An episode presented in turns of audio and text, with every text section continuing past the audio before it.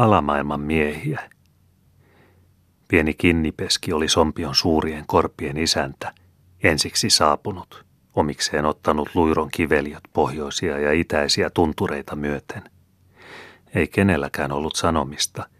Kinnipeski sai omia korpimaitaan kierrellä niin kuin halusi, kunhan vain maksoi veroa kolmille kiskojille sekä kumarteli ristinkirkon Jumalaa, sitten kun hänet saateltiin Sompion erämaihin. Mutta kohta samoihin aikoihin kuin saarnamiehet Jumalan sanoineen, risteineen ja kastevesineen saapuivat käännyttämään metsäperäläisiä oikean Jumalan palvelijoiksi, ja ensimmäiset taivaan Herran temppelit pystytettiin Lapin erämaihin, rupesivat ensimmäiset alamaailman miehet tunkeutumaan Sompion erämaihin. Rannattomat korvet houkuttelivat erämiestä. Täällä oli viljaa kohta määrättömästi, sekä metsässä että vedessä, majavia lohiin asti. Ahnas lannanmies hyökkäsi tänne saalijaolle, vaikka kaikki olikin luvattu vain metsien kiertäjälle Lapille. Luiro jokireikä oli hyvänä erämaan keinona.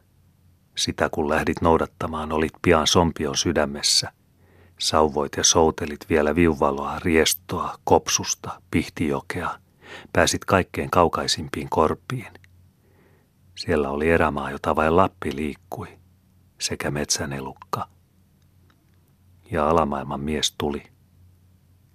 Sompio vanhat saarnaavat vielä muisteluksia Pelkosen Paavalista, vanhasta Pelkosesta, joka on kaikkein ensimmäisenä etelän miehenä tullut tänne ryskehtimään, tapellut pakanan aikaisen lappalaisen kanssa, tapellut metsän petojen kanssa, tapellut ja kamppailut itse Pirunkin kanssa ja aina pitänyt puolensa – Jostakin Lumijoelta tai Kalajoelta sanotaan vanhan pelkosen olleen lähtöisin, ja jo 1650-luvulla hän lienee asettunut Kemijärvelle sekä myöhemmin Kemijoen niemelle. Suuri Pelkosenniemen kylä siihen sitten aikojen kuluessa kohosi. Täältä Paavali painui yhä kauemmas erämaihin Lappien virkateille, peurakorppiin ja majavapuroille, sattuen monesti yhteen alkuasukasten kanssa – Toisinaan Pelkonen röyhkeästi ajoi lappalaiset pois heidän parhaalta pyytöpaikoiltaan, mutta joutui ihan joskus itsekin laukkomaan, kun korpelaiset koko kylän voimalla karistivat kimppuun. Vähemmällä ei ylpeä Paavalia saatu pakoteille, eikä aina silloinkaan.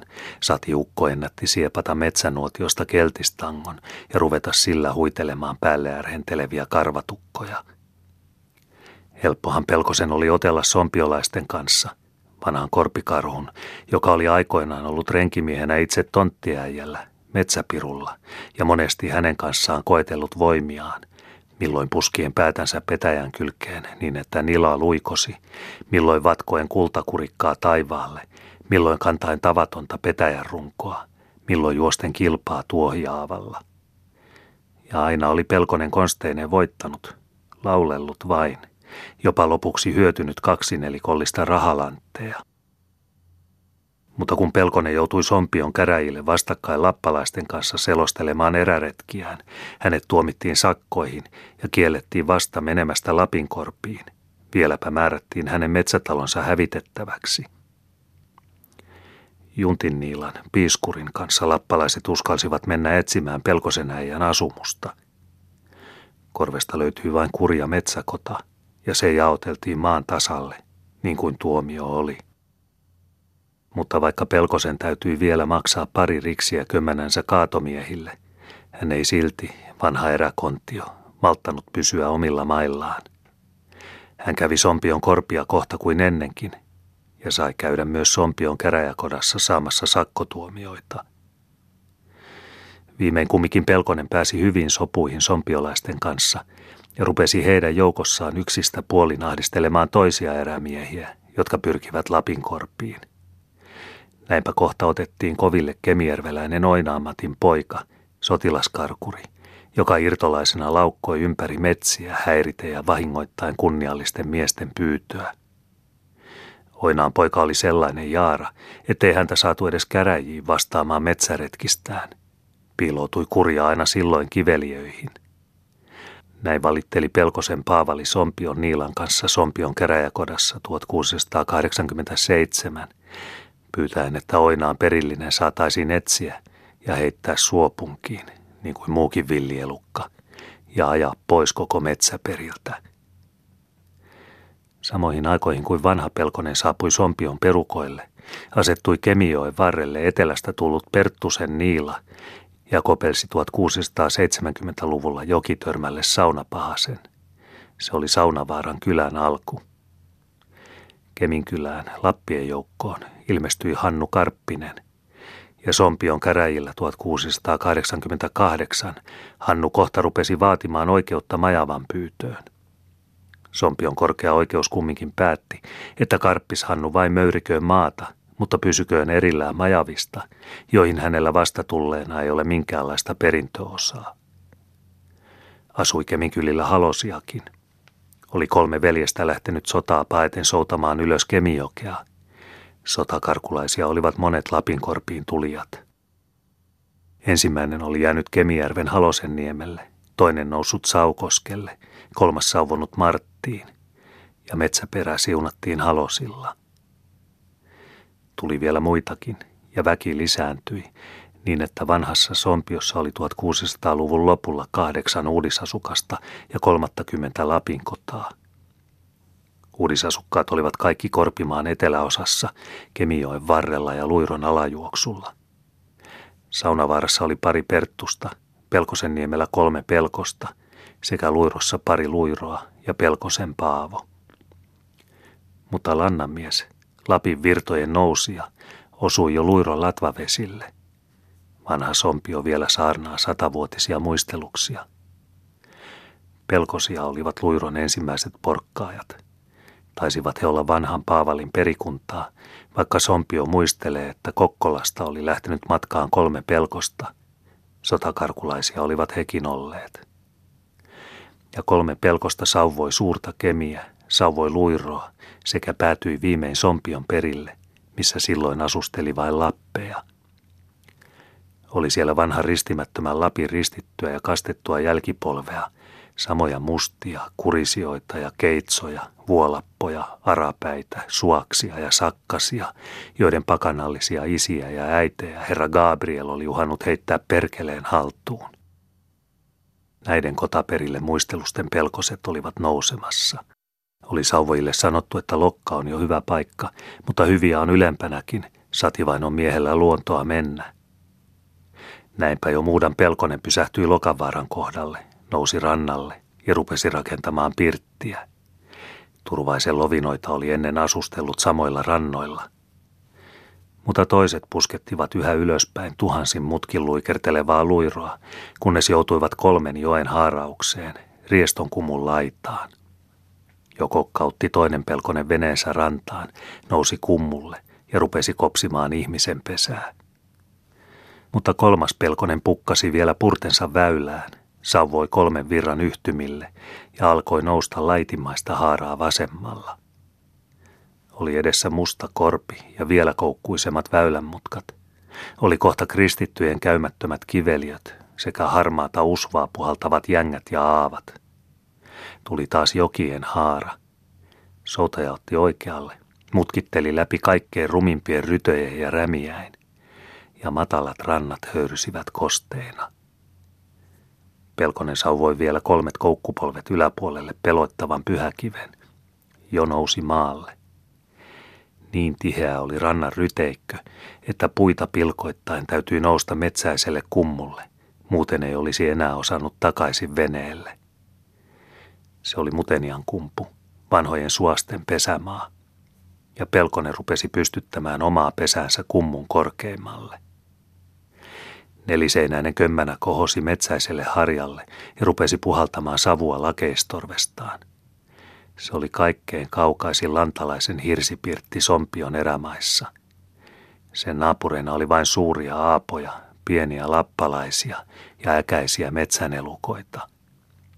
Mutta Pelkoselle oli sanottu, joka elävänä pääsee sinne jänkien keskelle, niin kyllä siellä elää. Ja elikin ja lisääntyi ja täytti luiron suurta korpimaata. Samoin lisääntyivät ja täyttivät maata hekin, jotka pelkosen perässä painelivat Sompion perille. Sodankylän papin kirjoihin on 1750-luvulla merkitty Sompion metsäperäläisiksi kuusi perhekuntaa pelkosia, samoin aroja, neljä luiroa ja pari saunavaaran perttusta, lisäksi vielä viisi kotakuntaa mustia sekä Suaksen Piera ja Keitsan Hannu ynnä Jussa Kurisia. Mutta yhä uutta lannanmiestä oli luiroa nousemassa – oli jo 1670-luvulla kumottu vanha Lapinkielto ja lantalaiset laskettu valloilleen, jotta mennä mihin pää kestää, vaikka sompi on mustiin korpiin. Joutuikin sitten taas luiron perukkain nimiluetteloon joku karppinen sekä peuna, jopa jo oinas. Myöhemmin, 1700-luvun lopulla, saatiin muutamia suikkeja, ikivanhoja metsälappeja, pieniä kuin russakoita – Kolari ja Kittilän kiveliöistä taisivat vaeltaa. Saatiin kerran pokurikin, jänkällä taisi alkuaan olla. Mutta kun Vienan ukko näki pojan jalan suonipokurat ja sanoi, Piessan pokuratkoon tuossa jalassa, niin siitä poika pykällettiin pokuriksi. Kaukaisin korpikylä, Mutenia, vanhoissa kirjoissa on Mutania, ja vanhat sanovat, että se pitäisi olla Mutaniva – on ollut suosten, suikkien, pelkosten, pokurien ja karppisten kylä. Korvasen taas ovat mustat ahertaneet. Akmeelinkin, jonka vanha kotasia on Korvasenniemen kohdalla Luiron rantakoivikossa, sanotaan olleen mustan sukukuntaa. Ainakin entinen Antti Musta, eli Korvanen, oli sanonut olevansa Akmeelin lähtöä mutta mustan suku sai sitten enontekijöistä Eiran lähtöä, kun Peltovuoman Pekka 1800-luvun alussa tuli kotivävyksi naiden korvasenantin Eeva Kaisan. Riestossa oli vanhan Kulsiinin asumasijoilla Araa ja Pelkosta sekä muudan Perttunen Kuukkelin maassa. Lokassa, joka on vanhoissa kirjoissa Nebloslokkana, niin ikään asui Pelkosta ja Mustaa. Kiurujärvellä oli Araa, Värjössä Karppista, Tanhuassa oli Tanhua ja Luiro, vanha sivakkamaa, oli etupäässä Luirojen kylä. Luirot ovat luiroja jo vanhastaan, ja vanhat lokkalaiset ovat kohta kaikki lokkia, samoin kuin Rieston kylä Riestoja sekä Korvasen sukukunta Korvia ja Korvasia, ynnä vanhat mutenia raatajat mutenioita. Kylä ja maanpaikka ovat antaneet uuden huutoniemen, vielä alataloja, ylitaloja, keskitaloja – Pelkosen, Perttusen ja Karppisen nimet ovat kadonneet. Kadonnut on myös Musta ja muut kurisijat. Peuna ja Pokuri vain seisovat, sekä vanha Aramatti. Näistä suvuista sitten rakennettiin Sompion kiveliöiden kansaa, sekasukuista korpilappia. Sillä täällä tiettömissä erämaissa, tuulimettän tuntureilla, lapinlasten laitumilla, poropoikasten poluilla, veret menivät pian sekaisin – Lappia lanta, kotahaiku ja pirtinsavu.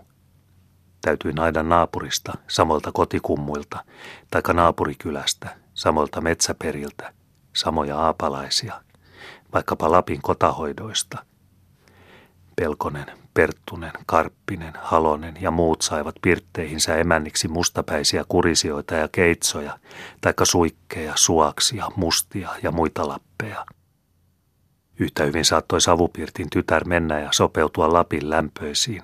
Sitä helpommin Sati Lappi oli turvekömmänästään kopeutunut hirsipöksään, eikä sattunut korpiloukolle sellaista lannanpoikaa, joka olisi nähnyt ja näpännyt.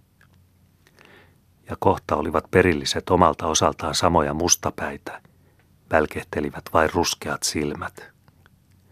Vanha edesmennyt sompion erämaa, kotaperä, niiden syvyyksistä katsoi ja kummasteli. Nahkoihin kääräisty korpisielu liikkui lannan saroissa.